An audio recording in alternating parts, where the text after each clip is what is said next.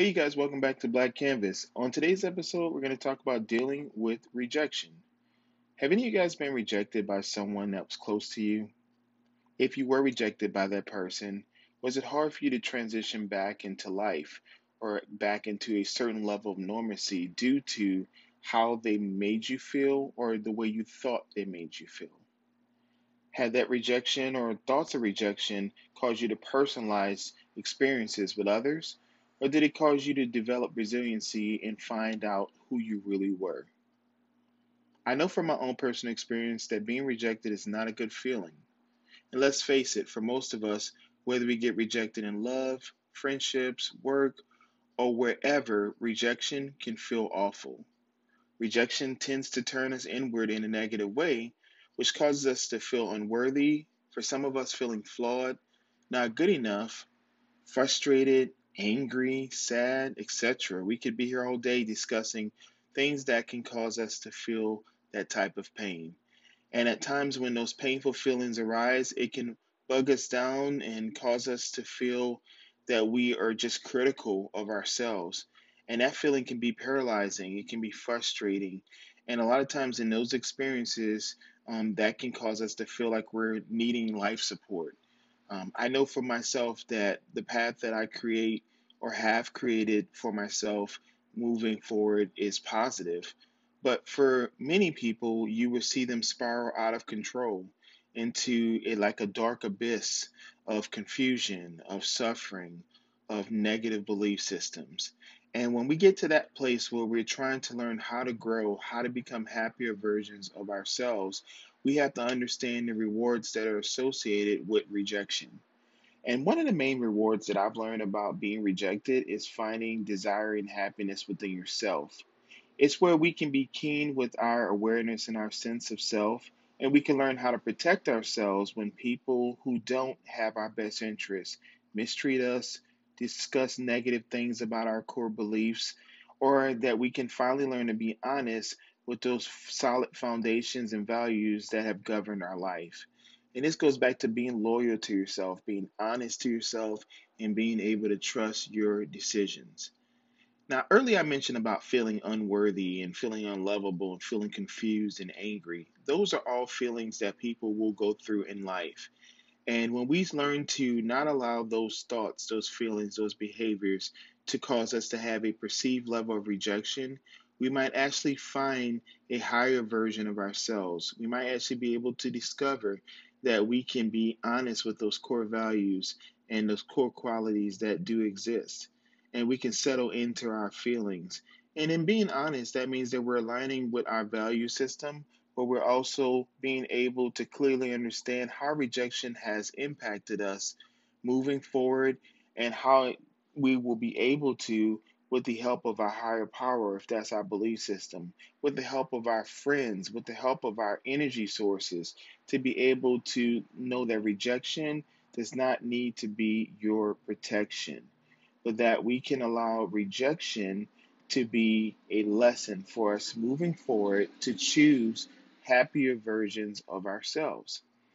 I love to talk about setbacks because setbacks can be for me a misstep it can be unfortunate or unforeseen circumstances, but it helps you to develop that journey that we need to make for ourselves to progress. Um, setbacks can also be considered like a hindrance, but it also can be considered like a delay on our path for our success. So when I think of setbacks that I've set for myself, I need to know that they have given me learning opportunities for me to become resilient. And resiliency is a word that, for you guys who've heard the podcast I've done in the past on resiliency, please look it up and listen to it because it really does detail the importance of being a resilient person. But resiliency for me is, in layman's terms, to be like being mentally tough and knowing that I can build mental toughness while still maintaining my personal integrity, my actions, and by being emotionally aware of what I do have control of.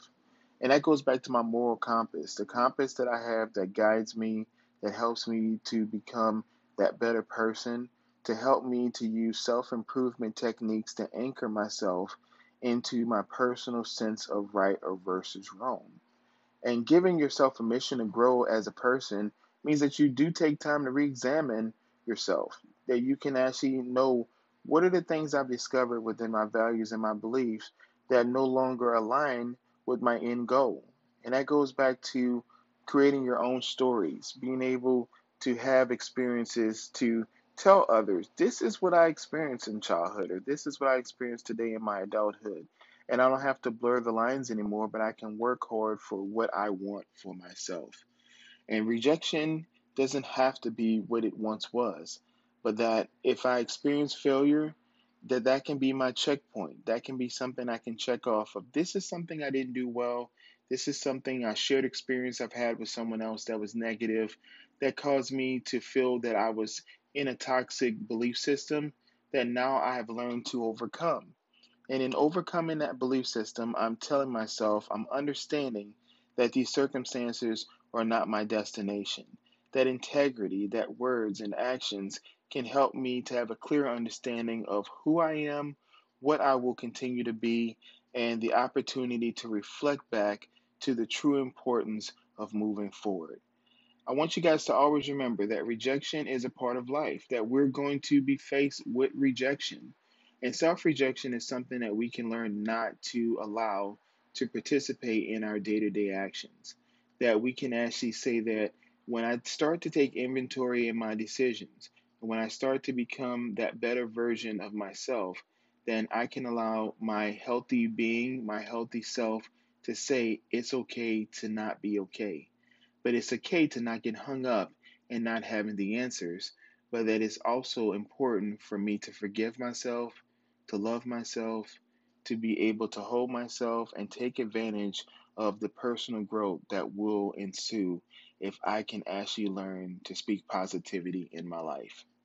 I hope you guys enjoyed this short podcast we did today on rejection. And if you've ever dealt with rejection or if you're struggling with rejection today, Start to do some character building exercises, things that you can do to help build character in your life, to look at things from a more optimistic standpoint instead of pessimistic, to be able to actually sit down and realize where are the sources of the rejection, where does it stem from, but also what type of tone of voice or language am I giving those words, and how can I learn to be comfortable in my own skin. If you guys have any questions, please reach out to me. Please share what are some of those stories, ways that you served yourself that you didn't allow those toxic belief systems or experiences to expose you to a deeper depression or into negative belief systems that are untrue? And I think the more that we share our experience and the more that we deal with it effectively, we allow ourselves to take control of that narrative and we can allow ourselves to be in a vulnerable state where we don't allow their vulnerability to cause us to feel rejected. And let's remember, you guys, to embrace our uniqueness because the world is our canvas. Hope you guys have a great rest of your week, and I will talk with you guys soon. Oh, yeah.